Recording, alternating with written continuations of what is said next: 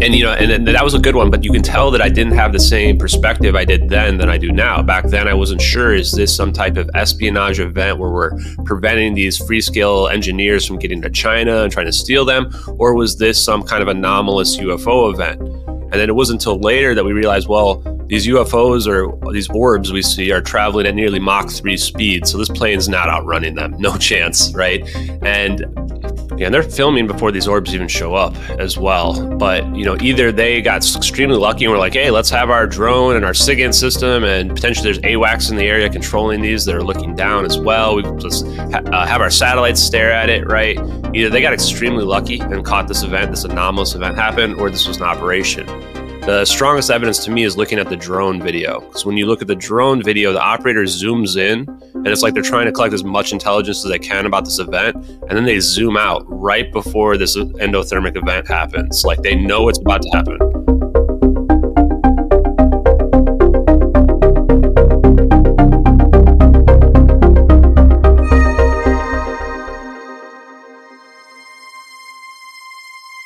The history of our Earth is so different from what we can imagine. Enjoy the journey. The Smithsonian, if they found out about a large skeleton somewhere, was to go get it. I'm going to assume at least one person is right because if one person's right, it busts the paradigm. It all goes back to the fallen cherub. And the problem with the modern day church, they have a very truncated view of the supernatural. This backdrop that's just pregnant with all kinds of meaning associated with this Mount Hermon event. Welcome to Blurry Creatures. And this guy defects from the kingdom. That's a big deal.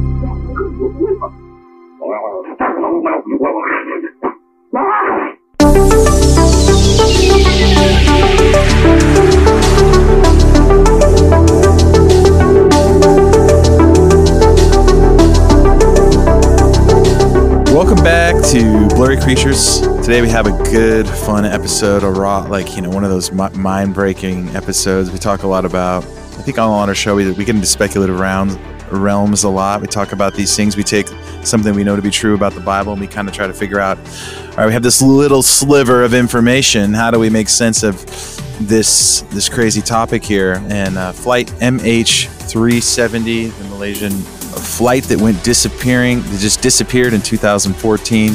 We are bringing on Ashton Forbes, who's sort of been the spear the spear point of breaking the news and finding the data, and kind of got you know swept into this, kind of got manic about this whole case and videos that were taken showing this airplane going from our realm to somewhere else or going through a portal of some kind. I mean, it's clear as day on the video, and he spends this whole episode debunking how all the naysayers and all the critics that these are faked.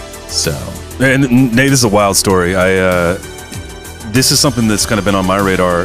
There's documentaries out about MH370, tons of theories and speculations, a lot of questions on on how does a a Boeing 777 just disappear.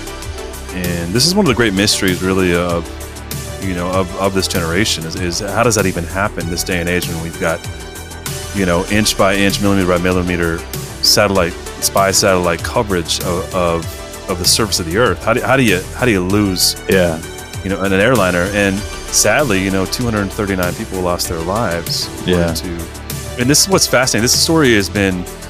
It, to me, it's a lot like the UA, the UAP disclosure and the House Oversight Committee. This story is is out there, and and it just hasn't gotten coverage or it's not blipping enough on, on the social sort of the social consciousness for whatever reason. Mm-hmm. But you Ashton Forbes is out there and he really is the the mouthpiece and been the the tip of the spear, as you said, for this investigation. And him, he's a citizen journalist and he and his entire community have been running down real evidence and evidence is leaked. And he's going to run us through what is happening. And this is has the potential to be the biggest whistleblow um, other than the existence of UAPs that we that we're going to see in, in, our lifetime. We you know we know we got some of that JFK leak, and people didn't really seem to care that we essentially said that you know there's essentially files in our government in, in a FOIA Act that said that the CIA and our, our other agencies were involved in the assassination of the American president. Mm. Huge deal. And and this you know, this along with the disclosure we talked about on the show with House Oversight Committees looking into UAPs, UFOs, this ties into that. And so this is very blurry. Very, very. If you will. So grateful that, that Ashton Forbes is going to spend some time with us today and, and break down what's been going on. This has been um, a multi year investigation for him, a passion of his. And they are very, very close to breaking perhaps the biggest story of the century. Right yeah. If you, if you love true crime and you love blurry creatures, welcome to your favorite episode of someone who has the same kind of passion to break down the data and the evidence, and it's trickling in. So hop in. You're kind of entering season two. We try to take you back to the backstory of season one, how he got into this, but kind of where we are up to speed with this mystery and what's going on. And, and maybe perhaps it's not as mysterious as we think. Maybe the the whys are the hardest parts of the story, but the is this happening and what do we actually know? I don't know, Luke. We're we are now entering more of a Twilight Zone uh, yeah. type episode. I guess you could call it the Boeing Zone. well played, my friend. Well played. Well played. All right, let's get uh, let's get Ashton on this one. And once again, if you want to sponsor the show, blurrycreatures.com slash members, become a member. Can't say thanks all the people, uh, enough to all the people who sponsor the show. Keep this happening. Here we are in the middle of the day, working hard to give you the juice. So, yeah, drink it down. It always goes down smooth.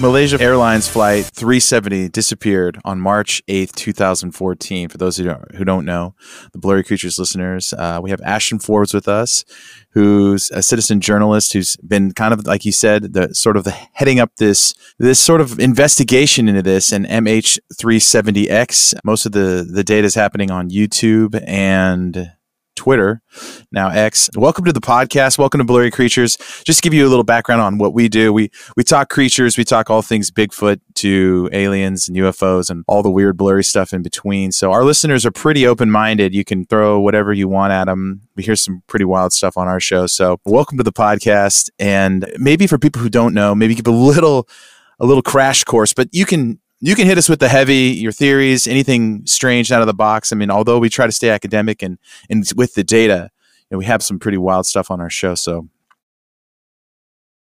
and I, w- I would say too, Ashton, this I, I, became familiar with your work. I was sitting around with some buddies here. We're we're in Tennessee, outside of Franklin, Tennessee, one night smoking cigars around a a uh, a fire, and one of one of my buddies is like, "You got to see this this on uh, on X. What's what, what's talking about MH370?" And you know, of course there's been documentaries out, and, and this was March 8th, 2014. So we're almost, you know, we're we're, we're going to be come up on 10 years since this thing disappeared. And if you're not familiar with this, I don't know where you've been living if you're listening to this show, but you sent me some of the initial stuff you were working on, and it is it is wild. There are, and I'd love to have, if you could, as Nate said, if you could sort of unpack just briefly. I know you've done this a, a million times, and so apologies. But for people yeah. that on our that listen to our show that that know about the plane, if you didn't, everyone who was alive heard about you know, we have a commercial jetliner just disappeared. You know, no debris field, no oil slicks. Countries sent out multiple countries sent out tons of search parties and found nothing. One of the great mysteries of of our time, and perhaps maybe the the biggest conspiracies that of of of, of any out there, based on some of the things that you've uncovered. So if you could, I would love just a, a, recap of, of the things you found because this does fit squarely into the places that we are that we you know we go nate. They're uh, advanced technology advanced air, uh, you know aerospace technology uh, portals orbs. These things are things we've talked about and our yeah, audience all is familiar there. with.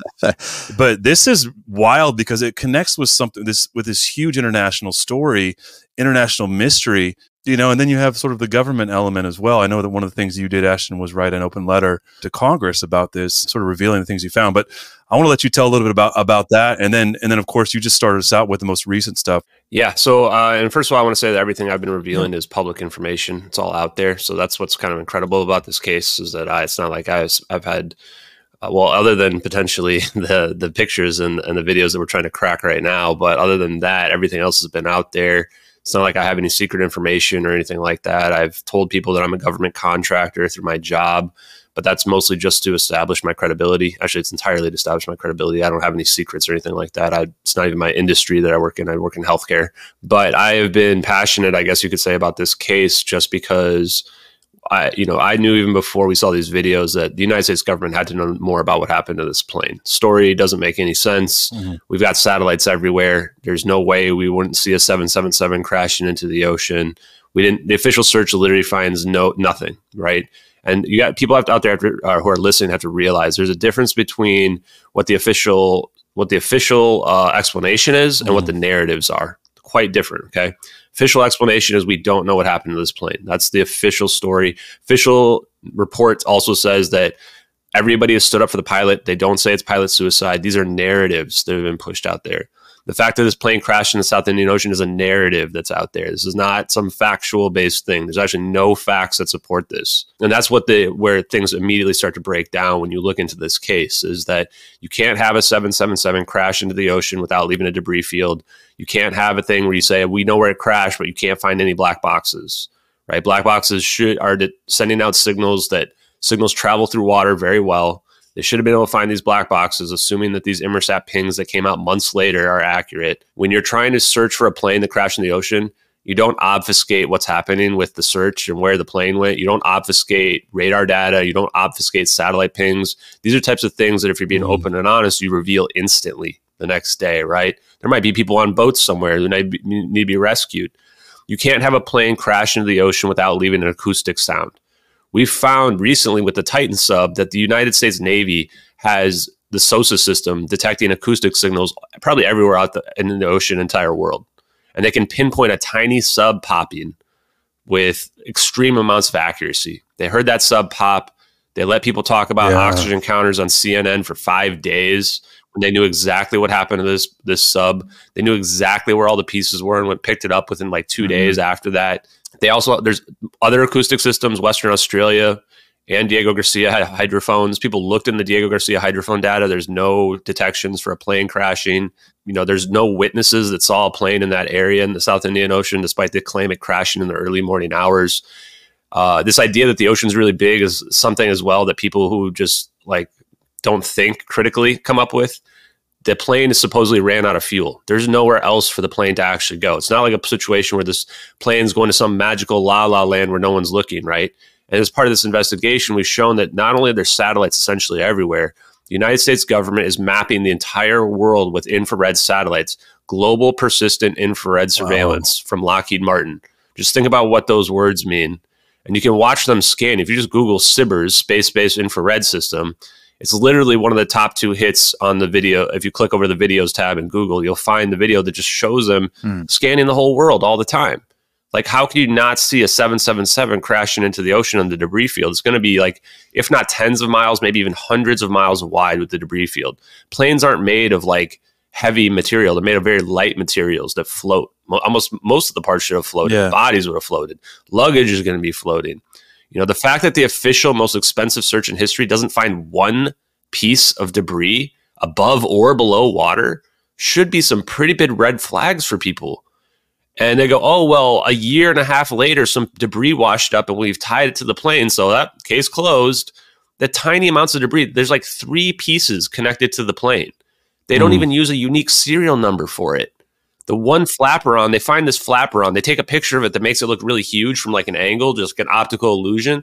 Mm-hmm. And then they go, oh, well, we tied it to a serial number. And so if you just Google this, you find out that they didn't use a unique serial number. They used a part number. The unique serial plate that's supposed to be on this flaperon that's bolted in is just mysteriously missing. Like, come on, guys, let's let's use our critical thinking skills here. And this doesn't mean that that's not from MH370. It just means it's not as conclusive as people have made it out to be, where you know, this means it's been crashed into the ocean. If you add up the three pieces of debris, it's far less than even 1% of the plane. You know, we should have found a huge debris field. We should have found this plane somewhere. This plane didn't just sink into the ocean and fully intact. There's no chance of that. Part of this investigation, we've shown as well that even on a controlled descent, the moment the wing hits the water in the ocean, this thing's going to rip apart and start and just tumble and just crash. Like this is not a Sully Sullenberger situation. Even Mhm, that right. was a miracle. And that's the Hudson River, which is much less, the, the waves are much more calm there. And we have very shallow, like kind of shallow sides where you can get to the side of the Right. banks much easier than the middle of the ocean. So, and just, I'm going to say one more thing about the pilot suicide narrative. The FBI uses some or simulator plot points to try to say that this was a suicide route. This is also completely bogus. The route they use is actually just the real MH150 route to Jeddah that the guy was actually scheduled to fly on February 4th, 2014. And the plot points were from one or two days earlier. He was literally just practicing his route to Jeddah. And then they say, oh, well, we also found uh, diversion points. Like, how do, have they even tied these diversion points to that route? Like, they're just taking disparate data and trying to tie it together and then claim that, oh, well, this this matches this route. Not to mention that the route to Jeddah goes from Kuala Lumpur. It doesn't even account for flying over to the South China Sea, then back across the country, and then going to the Andaman Sea. Like the whole thing just seems like a giant fabrication to try to vilify this pilot and come up with a a story that just doesn't make any sense. Yeah, yeah. I mean, and I've obviously I've done a lot of video editing in in the past, and I do a lot of video editing for the podcast. And the most con- convincing piece, once we go to the video stuff, is is how wild those videos are. And you know, you you see. I mean, I'm sure you're going to get into it, but you know, I, I'm glad you kind of lay out because there's so many skeptics in these in these fields. Every time we talk about anything on our show, we have the the army of skeptics come. Every time we post a video, whether it's about Sasquatch or whatever, you know, I, I understand, and we don't post a lot of things because we don't know, and we're living this age of AI and everything's fake. But these videos are are incredible, and I love your analysis on YouTube specifically, where you kind of break it down. You break down how you have multiple cameras you have heat signatures you have all the things that you can and you and you spend a lot of time debunking the haters. And i know when you when you're working with places like twitter and reddit you just have this army of people who who almost think that you know there's no there's no research there's no effort there's no time put in, in, into anything that you post. And it gets a little frustrating. It gets it, it can wear you down. I can i can imagine you want to just throw in the just throw it away sometimes like man these people are nuts like just leave me alone. And you have to kind of block people and you kind of move on like hey look either you're on are you're on the train or not? I, i've established my credibility and we're moving forward. But can you talk a little about the videos? Because i think th- those are what most people in our channel they just want to see the video what's the video show me the video you know i want to see it i want to hear it Yeah, I think I want to address what you said first about Reddit and, and my approach as well. And I think you nailed it, which is like you're either on the train or you're not, right? Like it, a lot of people seem to get just irrationally upset about being blocked, as if this is some like you know if I've done the That's the worst thing in the world Yeah. to them, right? It's like I have done nothing but just told you that you're not part of my community. Like that's the only thing I've done when I block people, and I think that's very telling that how upset people get at this idea, right? Yes. Where people feel so entitled to use your community for their efforts, right? And it kind of betrays their intentions. Is that what they're trying to do is sway opinion? They're not trying to solve anything or be productive or anything like that. And the people that I block, they're people who just make condescending, rude comments all the time.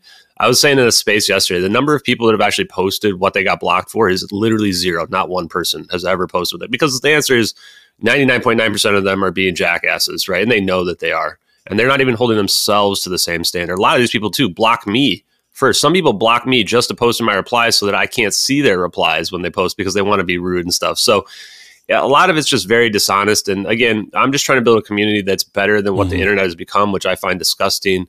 And just as I want to say as well that I think Reddit is probably the worst social media out there. I'd prefer 4chan before I would go to Reddit. I think that it's got the worst people on the planet that are there that hide behind an- anonymity. And I think that Reddit is the biggest source of misinformation on the planet right now, and probably the number one radicalizer of terrorists on the planet right now, just because of the way that it causes this hive mind think, where people are more concerned about how you make them feel than the truth. This is how you radicalize terrorists. And I think that as time goes on, it's a very dangerous place. I honestly believe Reddit should be shut down. That's how scary I think it's honestly become. And I think it'll Yeah. only get worse. Um, but that being said, I tweeted like a couple months ago, Reddit's a psyop. And uh, now, now I think we, I think the tweet was accurate. Isn't it bought by China anyway? From what I heard. I'm not really sure, but I mean, I, I don't, and I wouldn't judge based on who owns No. it so much as what you Yeah, see yeah, from the content, right? I think that you can see the radicalization that's out there on pretty much every forum now. The way that anyone who goes against the grain is censored and deleted and banned, which is ironic considering the people who argue about getting blocked. Like getting blocked by one individual is a complete different situation than being completely Yeah, banned off yeah, a platform, right? And I think a lot of people would, you know, agree and nod their heads that yeah, you know, people would be banned from this platform. In fact, our whole subreddit got banned Yeah. from Reddit because I made a subreddit that was called literally MH370X, which is I think an appropriate name for what we are trying to do. And without any explanation or warning, we just got completely banned and for breaking the moderator rules, which doesn't make any sense because there's literally subreddits to just ban people for making comments on certain other subreddits, right? And somehow those subreddits don't get banned. Um, Especially during COVID, it was a huge thing. We kind of learned from Elon Musk a little bit about the, how Twitter was kind of operating in a similar way a couple Yes. years ago, you know. And so we know that, like, I think these websites start out innocent, some tech guys create it, and information starts flowing, and then they get bought, purchase, whether they get bought by, you know, three letter agencies, and then they get controlled. And I think, you know, for a while there, you know, Twitter was in the same in the same space, and I think Elon's trying to get it back to just, hey, we we, we offer everything here. But that's a whole nother rabbit hole. But I think that we deal with a lot of it in our channels, you know, all the time, and it wears you down. Ashton, and to kind of get back to what we were talking about, I think you made a really interesting point that that I, that I hadn't thought of, and that, that is Titan mini sub, right? I, I think those two things are can be very closely related when we talk about MH370 because what you realize with that is is how long, how the government knew, the U.S. government knew this thing popped, and how long they set on that. And, and the only difference here is that we knew you had you knew exactly where this thing was. It was maybe the Titanic. You couldn't really disappear this thing in the same way maybe the MH370 was disappeared. Mm-hmm. But you realize that they that they let this narrative roll on oh they're banging on it and you know you can hear the, the pinging and and the the oxygen they being being the powers that be that control the, control the, that have the information number one as far as as as the government uh, technology but two also having the sort of the megaphone let this thing ramp up and roll on its own when they already knew the outcome. And and I think it's fascinating because there's a real world one we know how it ended and we know they knew and you're working and you're and you're you know part of this community and, and really sort of the vocal part of this community to solve this MH370 mystery and and what I, I liked how you started this because you started going through the narratives, right? Like I, I watched the doc that, that's mm-hmm. out there, and the same guy finds all the the pieces of the plane, and you're like, what are the odds of that? Number one, right? And, and then two, as you said, I, I like you point out that they're just part numbers. These parts exist on all seven seven sevens. Like they're not uniquely tied necessarily without a unique serial number to this actual aircraft, and mm-hmm. that is scary. And I think all this is scary because we don't really have anything. And so, as Nate said, I would love you to jump into the to the videos because I think it's fascinating too. And this Sure. is what I think is really interesting is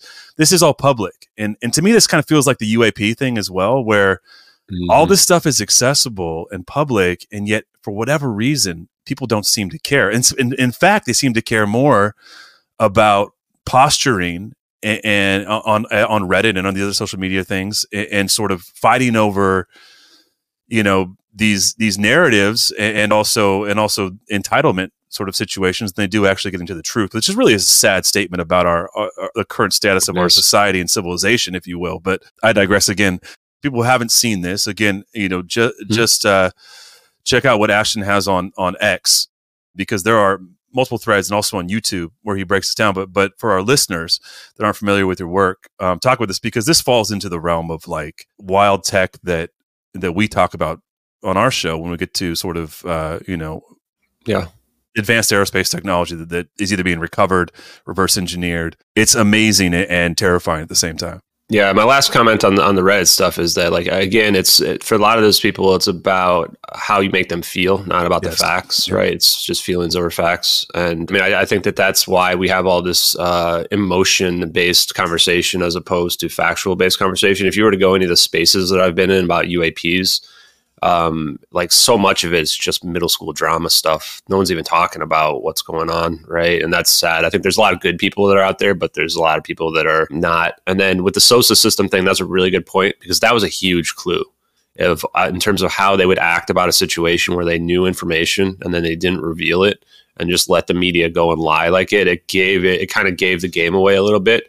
So one thing I want to do is I'm going to read part of my letter to Congress. I won't read all of it. It's like four or five pages long. And this is as much as I could shorten it that's out there, but I will abbreviate and read parts of it. Also, what I would ask, I I don't know if you can pull stuff up, but one thing you might want to pull up is go to my YouTube page, uh, which is also just at Just X Ashton. There's a satellite explainer video because your side can have sound. We could play that. It's only two minutes long. It actually explains the satellite video pretty well and shows a lot of the evidence. If you want to pull that up while I'm reading this. So uh, I want to keep in mind my letter to Congress. I wrote this October 21st. So this is almost two months outdated at this point. Investigations proceeded pretty far, but still very relevant, which I think goes to show the weight of the evidence. So I said, Dear Congress, my name is Ashton Forbes. I'm currently disclosing the most important videos in the history of the world. All the information is publicly available. I would like to state that I have a top secret U.S. government clearance as part of my job as a contractor. My job has nothing to do with advanced technology. I'm just stating this to establish my credibility. I'm not bound by an NDA. This is not a hoax, disinformation, or misinformation. You don't need to believe me because everything is verifiable. I am requesting a public hearing. I'm willing to testify in front of Congress as to the authenticity of the videos and explain every single aspect of them. I would invite physics experts to validate the science on display. The videos in question are that of the true fate of Malaysian Airlines Flight 370 on March 7th, 2014, at 1840 UTC in the Nicobar Islands. One is of an MQ-1C Gray Eagle with a thermal layer added by the leaker, and right now we actually think that there might be some chance it's an MQ-9, which is a just very similar variant of that same type of drone. And then the other is a 3D battlefield space produced by SBIRS space based infrared system via SIGINT, Signals Intelligence, using data from spy satellite USA 229, which has a sister satellite next to it classified as debris. This allows for the proven 3D stereoscopic imagery we see in the satellite video. The oldest archived versions of the video we could find come from Regicide Anon, a UFO video uploader who uploaded unrelated videos previously, indicating that they are not the source. Higher quality versions were released on other UFO uploaders on YouTube later on, indicating that neither is the source. The dates are damning. The satellite video, it says received March 12th, 2014. It says uploaded May 19th, 2014. So this is either just four days after or 72 days after the event. Our recent leak that has been going on right now shows that these videos might be as old as just one or two days after the, the incident. The MQ1C Gray Eagle video says received June 5th, 2014, uploaded June 13th, 2014. So why now? Many ask. Because only in 2023 do we have the basis to understand the videos to be real. We needed the 2017 DoD Navy UAP videos to understand what FLIR footage looks like, forward looking infrared. The 2019 Trump satellite picture to show, to understand these capabilities. The 2020 plus scientific papers that show wormholes are humanly traversable. LK99 shows that the emergence of superconductivity is about to happen, as well as finally, we need to understand AI in general use, such as ChatGPT. Without all these things, the MH370 videos seem like magic. So we know the location of the videos because the investigative group I started, MH370X, satellite experts, used amateur historical trajectories to identify the correct satellite in the correct position to take the 3D stereoscopic imagery we see. We can see six sets of coordinates in the satellite video, which we have we incorrectly thought were in the South Indian Ocean until we realized that the only possible location was the Nicobar Islands because the plane is turning left in both videos and due to the coordinate shifts. This means that the plane is turning south into the east. The satellite and the witness, Katherine Tee, indicate the time is 1840 UTC, March 7th, 2014. So that's kind of the intro into that. And if you want to play that satellite video that you were about to pull up, I have only done about two different explainers. One of them is the satellite video explainer, which goes through a lot of this evidence very quickly in under two minutes, as well as a flight, flight path explainer. And actually, you can play both of them if you want. And that might just save me a little bit of breath. yeah, yeah. This is the first time I've ever tried this, so I had to I had to rip it off YouTube real quick, but uh, here's this one, and then I I think I found the right one. Hello, everyone. This is Ashton Forbes here to bring you the MH370X Satellite Video Explainer. Our organization was able to recreate the satellite position using amateur trajectories available on the internet. USA 229 was in the correct position at the Nicobar Islands around 1840 UTC, capable of taking 3D stereoscopic footage with its pair of satellites. USA 229 is a pair of SIGINT, Signals Intelligence satellites, launched in 2011, the same year as USA 224, which took the Trump satellite picture he posted on Twitter in 2019. The SIGINT system connects assets via an interconnected network of shared data. If you Google SIGINT payload, the top link references the MQ-1C Gray Eagle, the asset in our drone video. In the Day 5 press conference, the Malaysian Minister of Defense is asked, There are U.S. spy satellites over the regions. Are we in touch with them? To which he responds, Yes, yes. Tell us there are U.S. spy satellites over the regions. Are we in touch yes, with them? Yes, we are in touch with Could you elaborate? SBIRS is a space based infrared system which conducts global persistent infrared surveillance.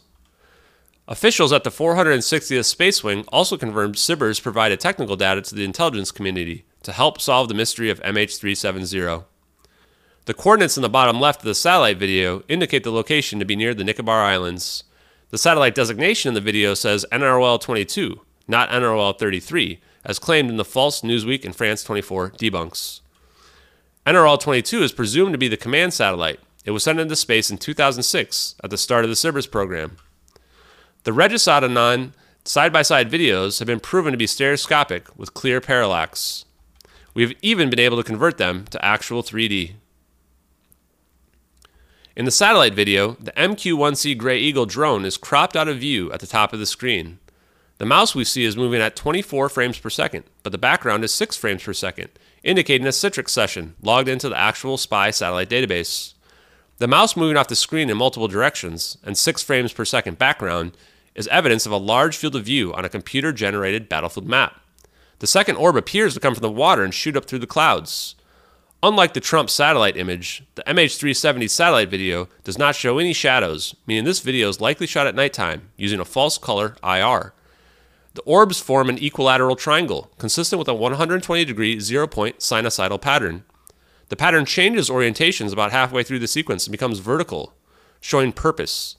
The zap we see accurately illuminates the detailed volumetric cumulus clouds in both the foreground and the background. It's wild. It's wild for those you know audio listeners. I mean, basically, you know, you can see these three orbs kind of come up. They do a triangle thing, and then they kind of go vertical, and then all of a sudden there's this flash of light. The plane's gone, and in the video you say you can see this around, and uh, the frames per second change versus the mouse, and you know the plane itself, and you can also see the trail off the back of the plane. So there's there's so many things here going on. I'd, I'd love to talk about it. It, it kind of reminds me of when everyone got into like making a murderer, you know, that on Yeah. Netflix. If you watch that, like you're kind of you're knee deep in the data and you're waiting for any new information to trickle out. When you get obsessed about something, I got really into that show. You kind of see all, all, but you were like, you know, all the data that came out and you Yeah. were following it forever, and it was this crazy injustice, and you feel this pull to like to like educate the public of like, dude, this this guy, and, it, and there's a lot of similar themes when people are trying to cover up stuff. There's this weird eh, false evidence that's being planted into the story.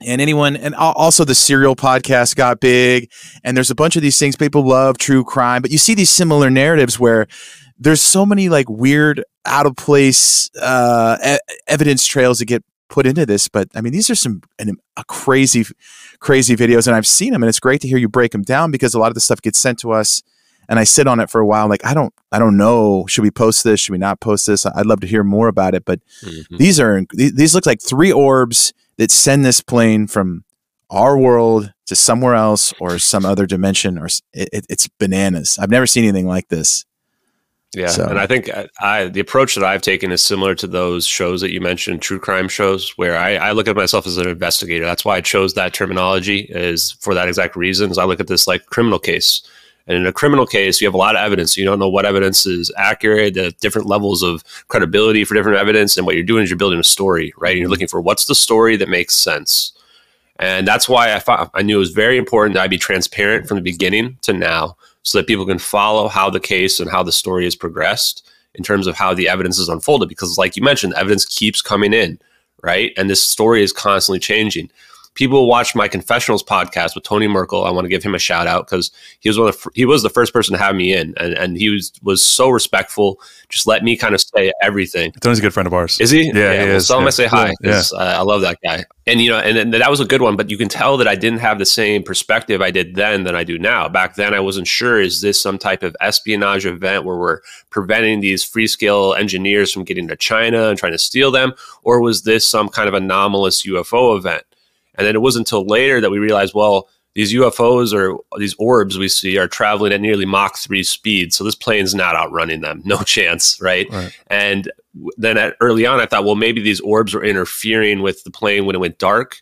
But now we've pretty much ruled that out again for similar reasons that there's no way this plane could outrun them. And we would have had this emergency event happening in the South China Sea, not in the Nicobar Islands, if that was the case.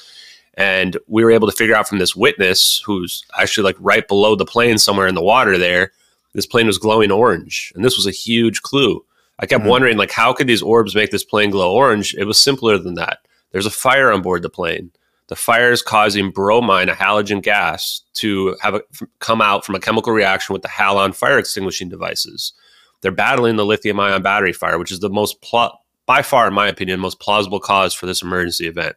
Almost 500 pounds of lithium ion batteries in the cargo bay. Hmm. These are extremely dangerous events. The danger is runaway lithium ion battery fires. These can't be put out easily. So even in a small, tiny battery, when these happen in the up, like in the passenger area, there's a certain like protocol where they have this special bag and they throw it in there. You just dump water on it and you try to get them out. They happen over once per week still in the United States on domestic flights. Wow. That's just how often they're happening. In 2015, the FAA outlawed lithium ion batteries in the cargo bay of passenger planes because of how dangerous they were, because so many planes had, were burning up because of them. So you've got this plane that's just ready to light up. Also, it was about 100 degrees that night. So if these batteries were too close to the landing gear, which heat up when they take off, you know, they could have start, initiated this runaway lithium ion battery fire. And then from that point, you've got all your crew desperately battling this just horrible situation where you're just praying that the fire doesn't break free from the cargo bays, which they are built to withstand fires. But if it, you know, breaks free at all, your plane's not going to last very long. Right. Um, and you could play if you want. There's another one called the the flight path explainer. I think this one's very important because a lot of people that listen that don't know the background were probably like me, didn't really know what where did this plane go when it went dark. What happened? Is that when it crashed? Is that when it you know d- disappeared? Like people don't realize this plane still flew afterwards. And it flew for up to an hour and 20 minutes. Now, it didn't fly for eight hours like the official narratives are saying. That's really makes no sense whatsoever. Um, even in a suicide pilot scenario, like you're going to crash the plane right away. I don't know if people realize this, right. but I looked it up. The Germanwings guy, 2015, crashes the plane into a mountain. He did that at less than 10 minutes after he locked out the co-pilot. This is not a situation where you go on some long flight or you know like and you know try to knock people out. Like you, when you crash when you are a suicide situation, you crash the plane right away. Mm. Even 9/11, those planes are not flying for hours. They're hijacking them and they're crashing them immediately and the people that fought back UA 93, right? Those heroes that forced the plane to crash in, I think it was Pennsylvania. Yeah. You know, they found a way to get into the cabin. Now, granted, the cabin doors were changed. I believe the rules were changed in 2001 after that. This plane was produced in 2002. So they've said this plane had the stronger doors, but I'm pretty skeptical of that claim because that would be quite a big turnaround, fast turnaround in order to get those new doors put in and it's Malaysian Airlines, which, just to be honest with everybody, Malaysia's a third world country. I mean, I I love Malaysia because I lived in Singapore and I, I know the people there and I feel for them, but it's uh, not exactly up to date on all safety right. regulations. I got that uh, flight path explainer. Yeah, let's watch this. Hello, everybody. This is Ashton Forbes here to bring you the MH370X flight path explainer. The plane takes off at 1642 UTC from Kuala Lumpur, headed to Beijing. At 1719 UTC, the pilot says, Good night, Malaysian Airlines Flight 370. Around 1721 UTC, a lithium ion battery fire explosion occurs and is seen by Mike McKay on an oil rig 300 miles away. He sees fire for 5 to 10 seconds. Nine witnesses along the coast hear loud noises at the same time. The plane goes dark. In the case of a fire, the first response is to pull the main buses and restore the circuits one by one until you have isolated the bad one. If they pulled the buses, the plane would go silent. The plane heads towards Penang, Langkawi International Airport. The pilot knew the train was friendlier towards Langkawi, which was also closer than Kuala Lumpur. At 1730 UTC, there's a communication with another pilot who hears the voice of one of the pilots of MH370. At the same time, eight fishermen on a boat 10 miles off the coast see the plane flying unusually low, consistent with a depressurization emergency event attempting to provide oxygen for the passengers. The Malaysian Minister of Defense claims the plane was not identified, but admits they knew it was a non hostile civilian airliner. The plane flies over Langkawi at 1752 UTC when the co pilot's cell phone pings a cell tower. The plane doesn't land either due to the fire or because they have communicated a rendezvous point. The plane continues to the Nicobar Islands until around 1840 UTC when a witness, KT, sees a glowing orange plane with dark smoke coming out of it. This is consistent with the crew battling the lithium battery fire with halon fire suppression devices, releasing bromine, a halogen gas. Soon after, the videos begin. They show smoke coming out of the back of the plane, consistent with the fire. The plane is descending in the videos, consistent with an intercepted, Chinese only reported communication that claims the plane was attempting an emergency landing and disintegrating. The plane's altitude is low in the videos, as proven by the cumulus clouds that only form between 1,000 and 5,000 feet, also consistent with the witness's sighting. So the rest of it's silent here, and if so for audio listeners, this is as well. We're seeing both videos perfectly in sync. We can see the orbs in both videos spinning around the plane. And then in the thermal, we see this endothermic event, which is this dark, cold event that's happening here. So this has been explained to me now by engineers and physicists that I've been interviewing and talking to that uh, we're seeing a phase state change, transitional phase state change of the plane. So we're not seeing a black hole here. Black hole would be sucking everything in. Mm-hmm. It's not an explosion. We would see parts flying. We would see the clouds blasting away. And this is not stealth because we see the smoke trail stop behind the plane as well when the plane disappears. So, as hard as this is to believe, the most logical explanation is that this is some type of, if you want to think of it as quantum teleportation, you can, but it's a macroscopic event. So, macroscopic phase conjugation is how it's been explained. Think of like a rubber band that's being stretched out, and then you let go of it, and now it's going to slingshot back, but it's going to do so at superluminal speeds, potentially faster than the speed of light.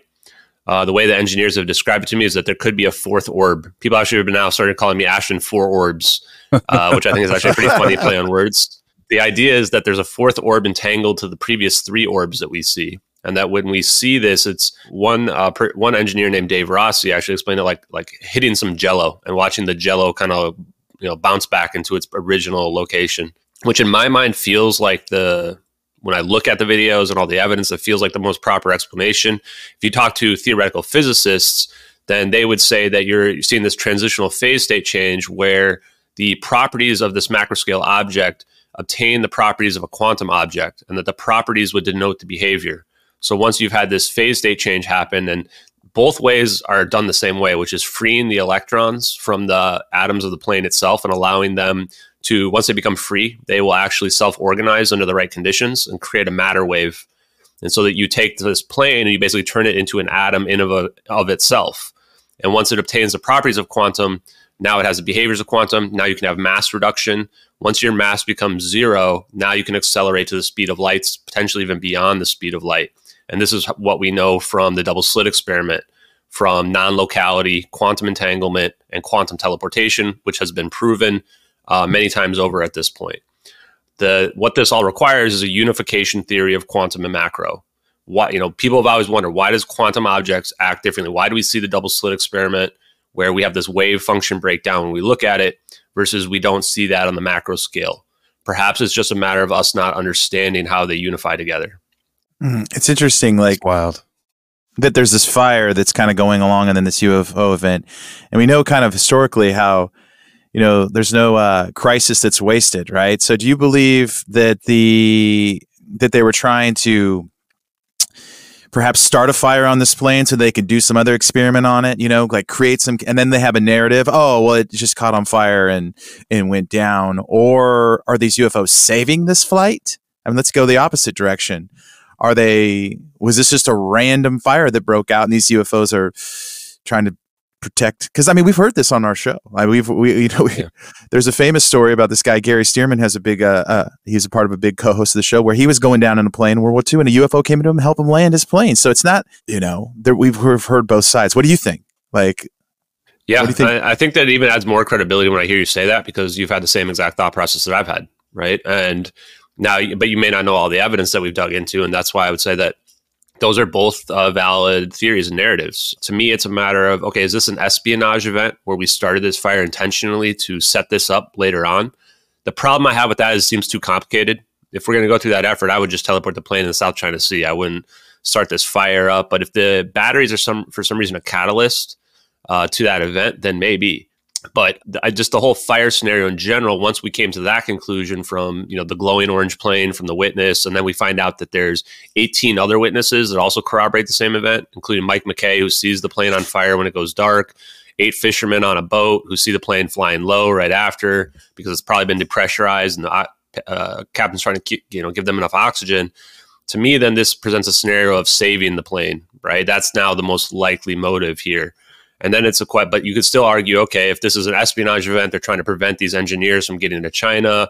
If it's a saving them event, you could say they're trying to save this plane. If you believe in benevolent non human intelligence, you could argue that they are trying to save this plane as well. I personally think that we can't really attribute human motivations to a non human intelligence. My opinion is if there is non-human intelligence out there, which I haven't perfectly, you know, I haven't seen proof of, but I, I do believe David Grusch, the whistleblower who spoke to Congress, that I, I think they wouldn't care about us. My yeah. opinion is that they would treat us like we treat ants, right? I don't go around there trying to save every ant that's in trouble, though I do care about animals a lot.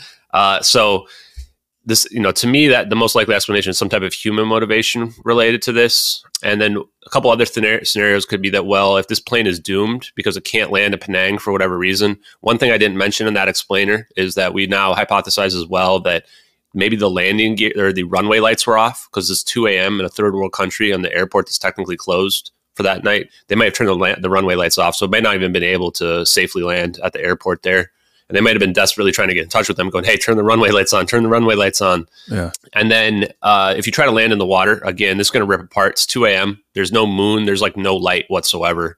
So it's going to be a disaster no matter what happens. In this situation, this pilot would have been trying to look for the least, the worst, the best way for these people to die. Pretty much, you know, I don't want to put it uh, horribly, but that's the reality. And mm-hmm. also, some of them might not have even been alive at that point due to the toxic fumes coming mm-hmm. from the, the the fire due to the depressurization event where these masks uh, only oxygen masks only last between 15 and 25 minutes. And i never trusted oxygen masks at all to begin with. I'm actually afraid of flying. Yeah. so i want to just go ahead and express my condolences right now to the families of the victims who i can't imagine what they've been through. Mm-hmm. and they've been getting lied to as well just on, on top of it all.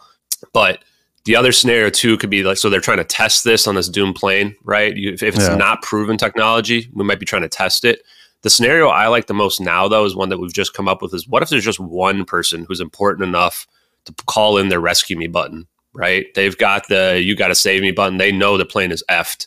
And they're like, hey, you know, maybe it's one of these engineers. Maybe it's even Philip Wood, the IBM executive. I, I don't know.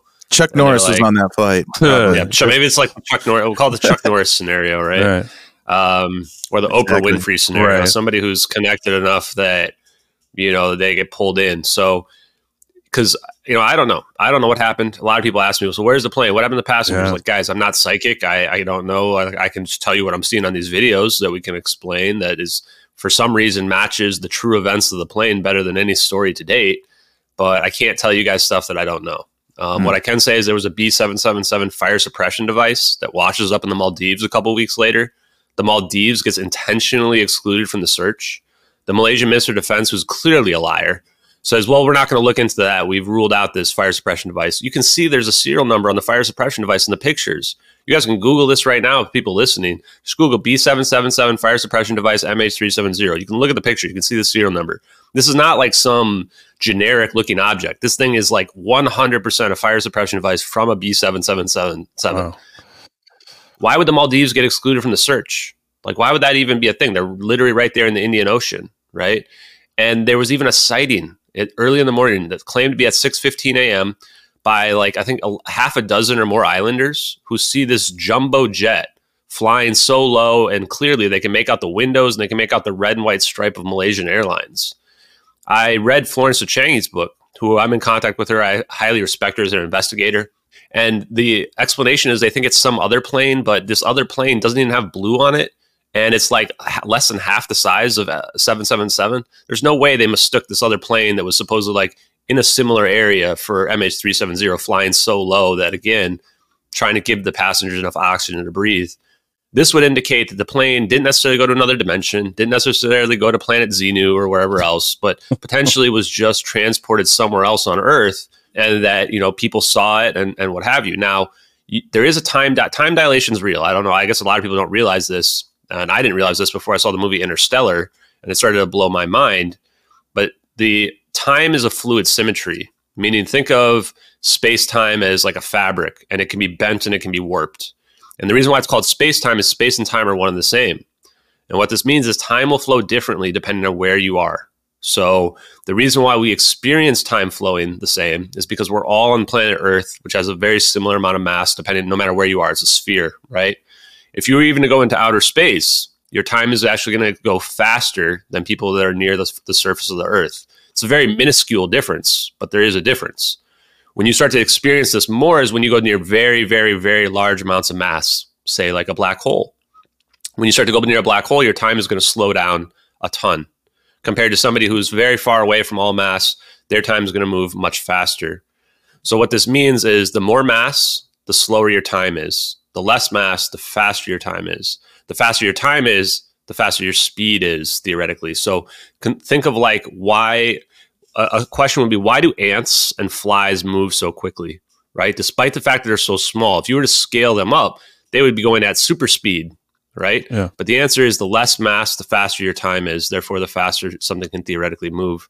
Now, this also then applies to our plane. If we can reduce the mass of the plane, now we can have the plane achieve superluminal speeds.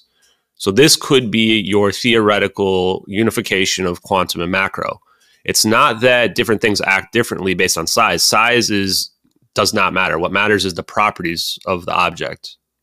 Yeah, I, I, think it's interesting. Like my question is like, why this plane? Right? We, if we have plane crashes, these aren't these aren't all the time events, but the idea there's intervention here, it, what, what what appears to be intervention at the least, is the interesting part. And mm-hmm. you know, you've broken down some of the motives. That there's you know 20 scientists from the same company that work on I believe superconductors yeah. or semiconductors. The VIP is, is very interesting, but it it kind of begs the question that you know of the why, and it, and it feels a lot more, at least for me. You talk about feeling earlier, but it feels a lot more like it was you know more human intervention than than um you know the non-human, and, and that's that's really that's really fascinating. And, and, Nate, you made a good point. Like we've got stories about sort of benevolent interactions with UFOs and and and, and people flying, but the big why is like why this plane and, and, then of course where does it go right is other thing is if you speed it up where does it end up at and if this is a vip in that scenario who's sort of pushing the uh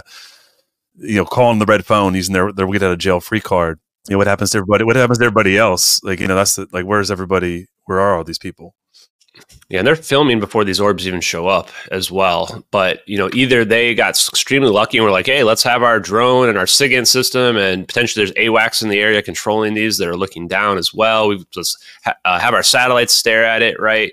Either they got extremely lucky and caught this event, this anomalous event happen, or this was an operation. Mm. The strongest evidence to me is looking at the drone video because when you look at the drone video, the operator zooms in and it's like they're trying to collect as much intelligence as they can about this event, and then they zoom out right before this endothermic event like happens. Know it's like they know it's about yeah. to happen. Yep. And both videos, like the satellite one, clearly looks like it was recorded after the fact, and they like close out the window when they're doing the screen recording, like right afterwards. So we can't tell much about the intention there. Mm. But from the drone video, that one must have done in real time, right? And after they zoom out, it's like they just like, okay, it's time to go get lunch now. It's like if I'm you know, after that thing happens, if I have no idea what's going on, I am going to be freaking out. Yeah. Like I would be actually freaking out watching that in real time. So that's Yeah. the part where it's like, why are they not like flying the drone around, looking around It's everywhere for it, thinking like, what? Yeah, Yeah. it's an operation in my mind, right? And that's why early on, for the first week, I thought, okay, this must be non-human intelligence because I was freaking out looking at it, going, this technology, whatever we're seeing here, if this is real, is like a thousand years more advanced than we are at right now. And then as I started digging into that evidence, looking at it more uh, with more critical eye, that's when I'm like, wait a minute, this is an operation. This is our technology. And now I'm looking at Lockheed Martin, going, "Hey, Lockheed Martin, time to fess up, man. What Right. kind of orb tech are you are you rolling with here?" And now I'm realizing it's not a thousand years more advanced. I mean, you could argue that it is, but it's maybe just 50 or 100 years more advanced than where we're at from the public perspective.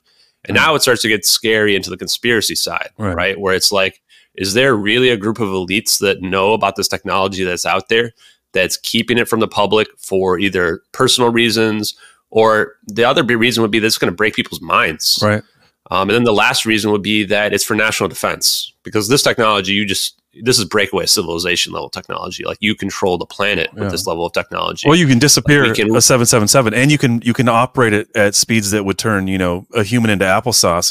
As far as how fast those, that's the thing. You get in these Mach speeds, just like the Tic Tac videos from the Nimitz, right? You can't move like that if there's a human at the unless you're essentially distorting gravity or doing something that that doesn't allow the the G forces to be applied to a human body. That that's the crazy. Those are the crazy things that are happening. Because you, you're right. You go, this is breakaway civilization. Because if you have this, you know, you, you, you can't compete with convention conventional no. sort of military weapons and, and, and the like. It, it has become something completely different.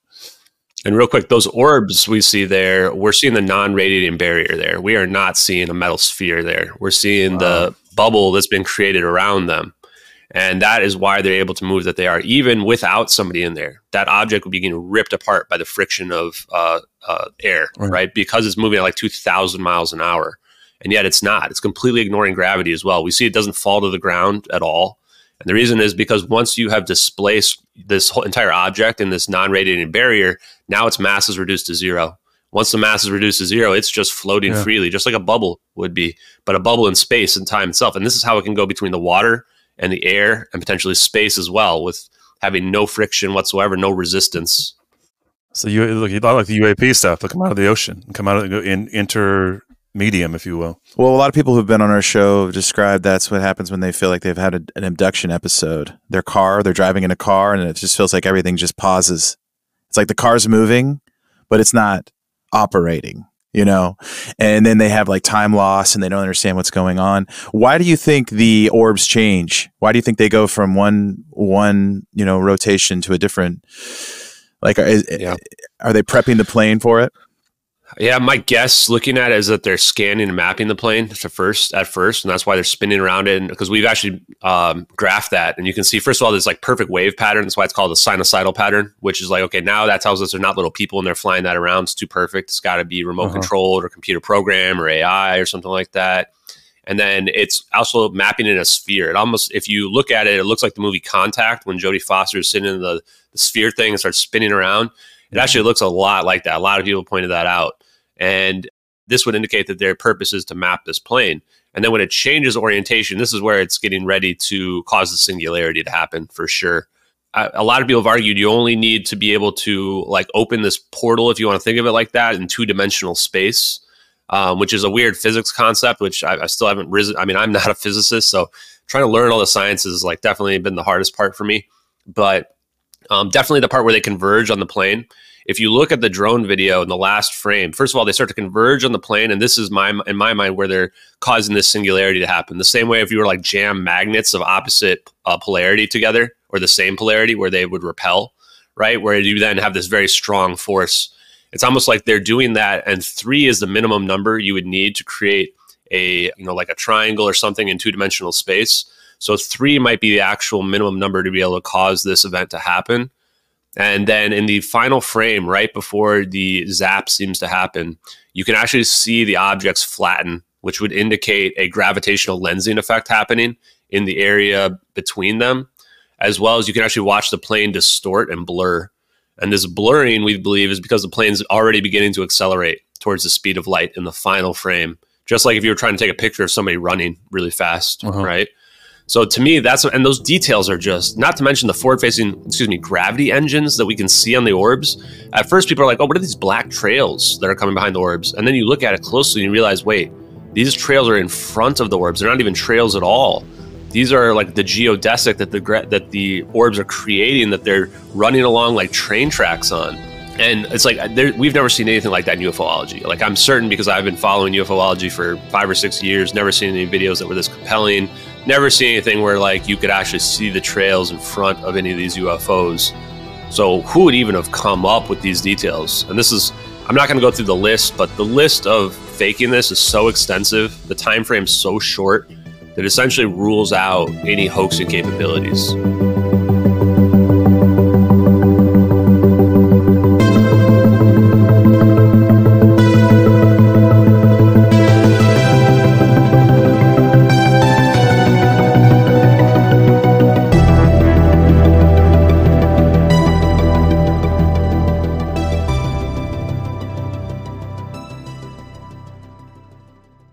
Despite all these people who overestimate their skills, yeah. claiming I could have done this in a few hours. Well, they should if they could do that, they would have done it. Right? They would have done mm-hmm. it if they could do this. They can't. That's the reality of it. And humans have this way of always overestimating their skills. Even I do so at my work, right? Where I talk to my people and go, "Yeah, I'll get that to you tomorrow." In fact, I was telling people that just the other day.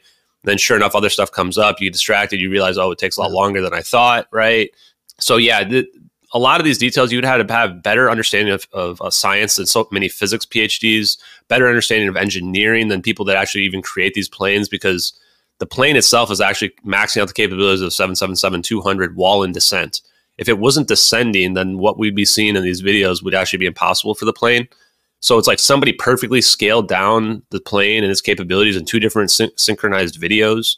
The math, the sinusoidal pattern, even that, like you'd have to even set that up. You have to be a better math expert than a lot of people who are PhDs. So it's right. the amount of skill and required to set this up isn't even just VFX. It's like you also have to know all this other stuff about science as well.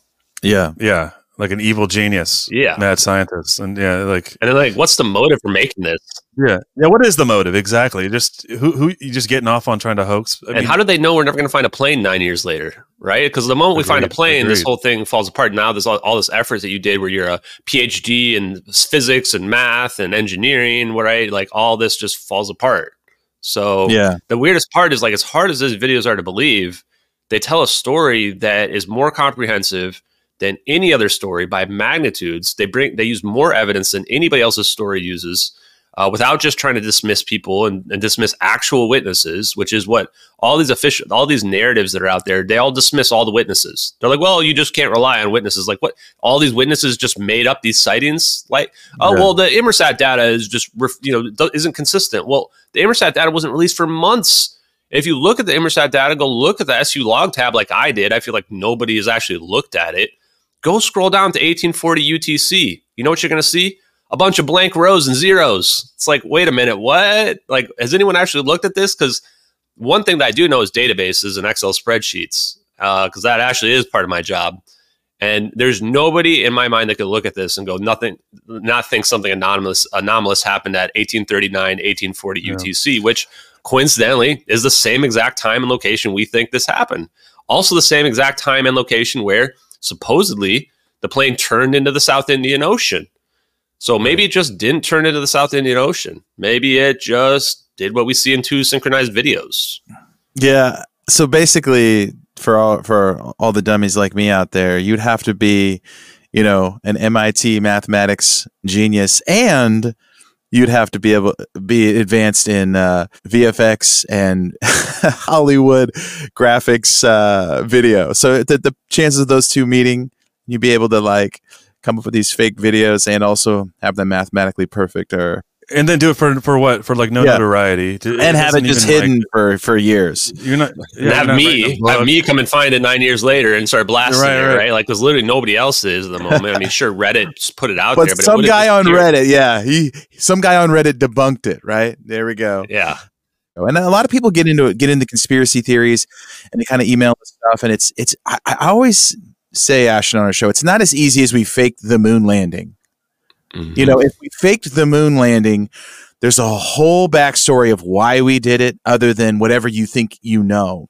Maybe we faked the the version, but we actually went with some other tech that we couldn't show the public.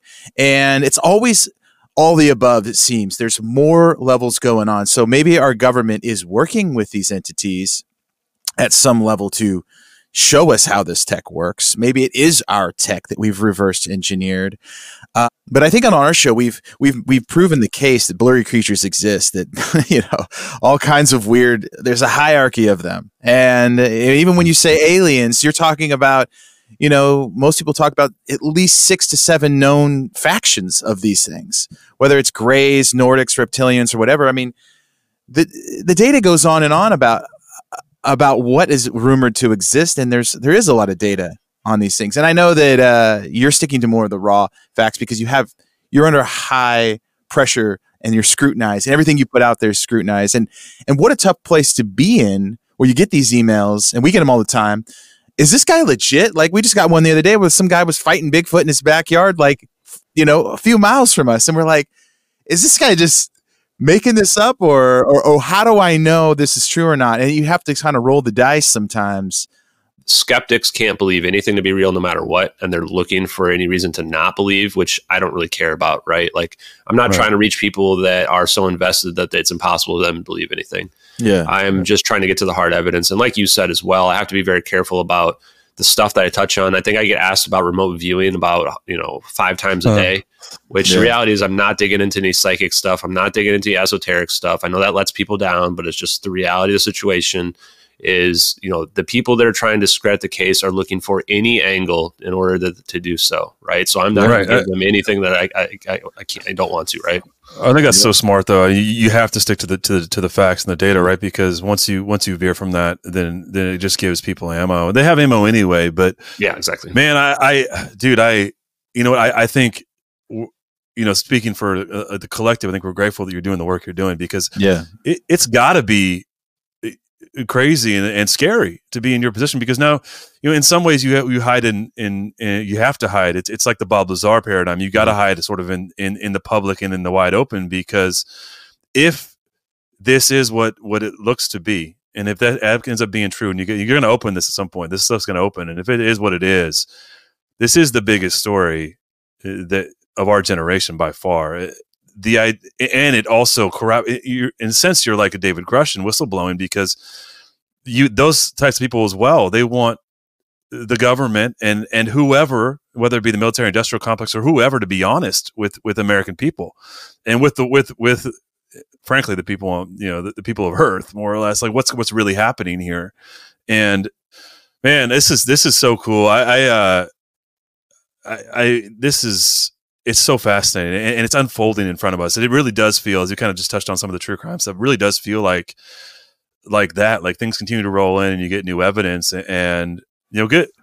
Yeah, you're in like you're in like season two. You know, you're you have all this backstory, and you're in like season two, and we're kind of diving in, and really, you know, you you know, there's a third season coming up here. How how has your opinion changed on this? Like, f- kind of when you first got into this until where you are right now. Where are you right now? Like, I know you've kind of touched on it a little bit, but would love to. Yeah. No, I think that you guys, I want to, and I think that some of that addresses what can address based on some of those co- questions that you mentioned. I think that David Grusch is telling the truth. I think that David Grusch has an NDA, and therefore, if he knows about the science behind it, can't say anything because it's national defense purposes. Like we've identified the leaker as well, potentially to a high degree of certainty. And that person likely went to prison because maybe they didn't even know that these were not UFOs, that this was our advanced technology, and that whoever has this technology controls the world. Therefore, it's a national defense issue at this point. And when you think of it from that perspective, the stakes are much, much, mm-hmm. much higher, right? This is not just we're staring at UFOs. Like, no, wait, now we're talking Yes. about breakaway civilization technology. And you know, and I don't know regarding, you know, are there aliens out there? Are we working with aliens? Whatever. Personally, that's not where I even I, I, I Yeah. care about getting the truth, but that's not where my motivations lie. My mm-hmm. motivation is just getting the answers of these videos being authenticated for MH370 mm-hmm. once I get that, I'm going to leave it to everybody else to figure out what, well, how we, you know, because this is going to give a lot of credibility of true to a lot of those types of claims and, and stories and stuff that are out there. Uh, and I'm going to let other people fight those battles. I'd be happy to be a voice pushing for true disclosure on behalf of the people seeking the truth. But you know, this is already like I tell people if these orbs and video and and Zap is not in these videos, I don't think anyone would have a hard time believing the videos to be real, right? Because of the magnitude of the conspiracy we've already proven. Um, and I almost wish that it didn't have that much going on. People sometimes people want me to tie this to other stuff. I'm like, guys, we got we got enough going on in these videos. There's already too much happening in these videos, which is what's breaking people's minds. Especially a lot of the debunkers and people that are the official investig- the original investigators, right? It's it's not even a matter like the evidence is so strong they can't refute it. They just can't believe it, right? That's the issue for a lot of the people. Yeah. So, and this is, you know, can't, it was the same thing happened to me. I don't really blame people. Like, and I, tell, I like to tell this story where, especially early on, and I started to realize myself that these videos are authentic based on my own investigation. And it's easier for me because I'm so connected to the investigation. I, I've seen all the little twists and turns. I've seen everything. A lot of other Yeah. people are just getting a third hand or second hand through me. But I, I couldn't believe what was happening so much that I had to tell my parents, like, hey guys, like, just to let you guys know, like I would have, if before this investigation, I would believe it's more likely for aliens to land on my front lawn and say hello to me personally than for something like this to exist. And I had to ask some guys, like, I know this is going to sound just wild, but this isn't some kind of Truman Show level prank that's being played on me, right? Because that almost seemed more plausible than me somehow being drugged into the middle of this, you know, disclosing MH370, advanced technology that's been kept hidden from us people like Salvatore Pais, I'm like now like best friends with that before like he was just this like folklore hero in UFOlogy. Next thing I know, like he's like one of my closest confidants all of a sudden. Whereas yeah. like, man, this is getting weird, right? Like you start to realize the implications of it. And that's where we're at right now with it, you know? And so I think that it's natural mm. for people to think out there that maybe I'm full of myself or egotistical or whatever, but it's not that at all. It's just a matter of the situation is we're playing at that high a level of stakes here.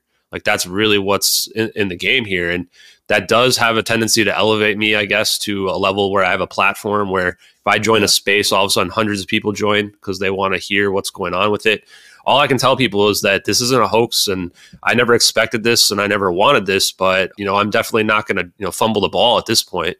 Like it's very important we get to the truth. So I think a lot of people out there think that this is the one chance for true disclosure, and I do too. We've proven these videos go back to 2014. Any new videos that come out and stuff like this, even if these videos were to come out in 2023, people are gonna say, "Oh, well, AI just made that, right? I can do that with AI, right?" Yep. right?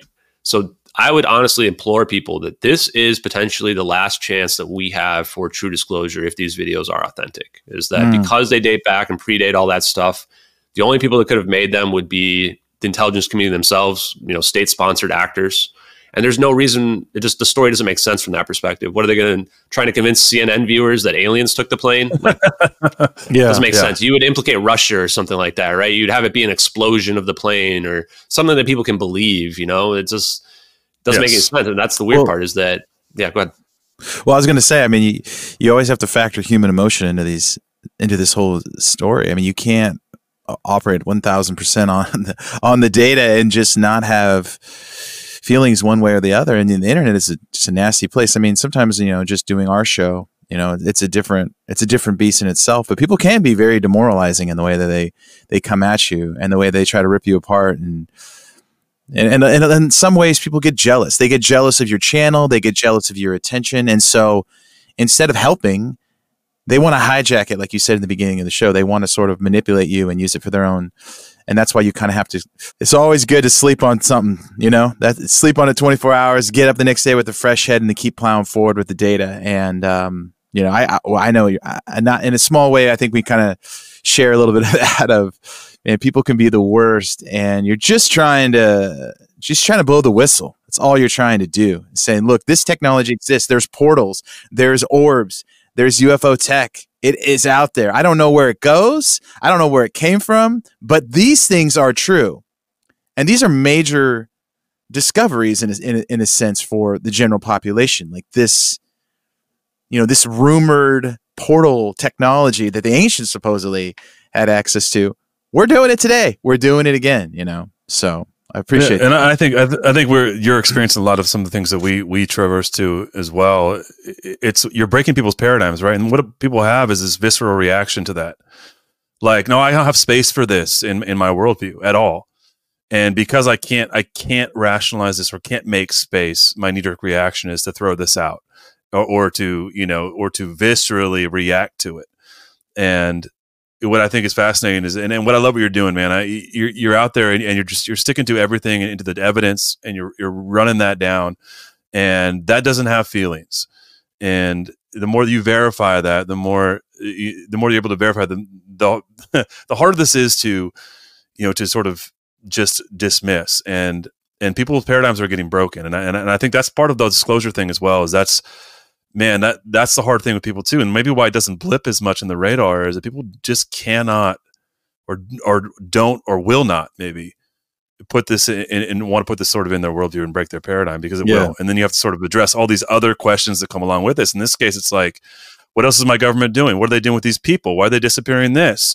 Or, or who are they working with? And all these questions become something that you know people just are content to to walk around and do their do their day to day and they don't want to address these sort of bigger questions. And so I'd say like just collectively, we're grateful that you're out here doing it, man, because yeah. you, you're putting yourself in a, in a position of being sort of the, the, the point of the spear and your approach being, you know, very empirical and, and data driven, I think is so important that this doesn't end up, you know, in some sort of woo, you know, esoteric weird space where then it's easily dismissed because what I think is going to happen, and just sort of prognosticating here, is that this is going to end up being we're going to find out this is true, and and all this stuff is true, and then it becomes, you know, how do you reverse engineer that? And if you've done, if you just follow the data and follow the the evidence, um, there isn't a way to do that. And so, man, thanks so much for spending time with us and, and Yeah. breaking this down. And thanks for what you're doing. I know this isn't your day your day job, right? This is Yeah. uh, I'm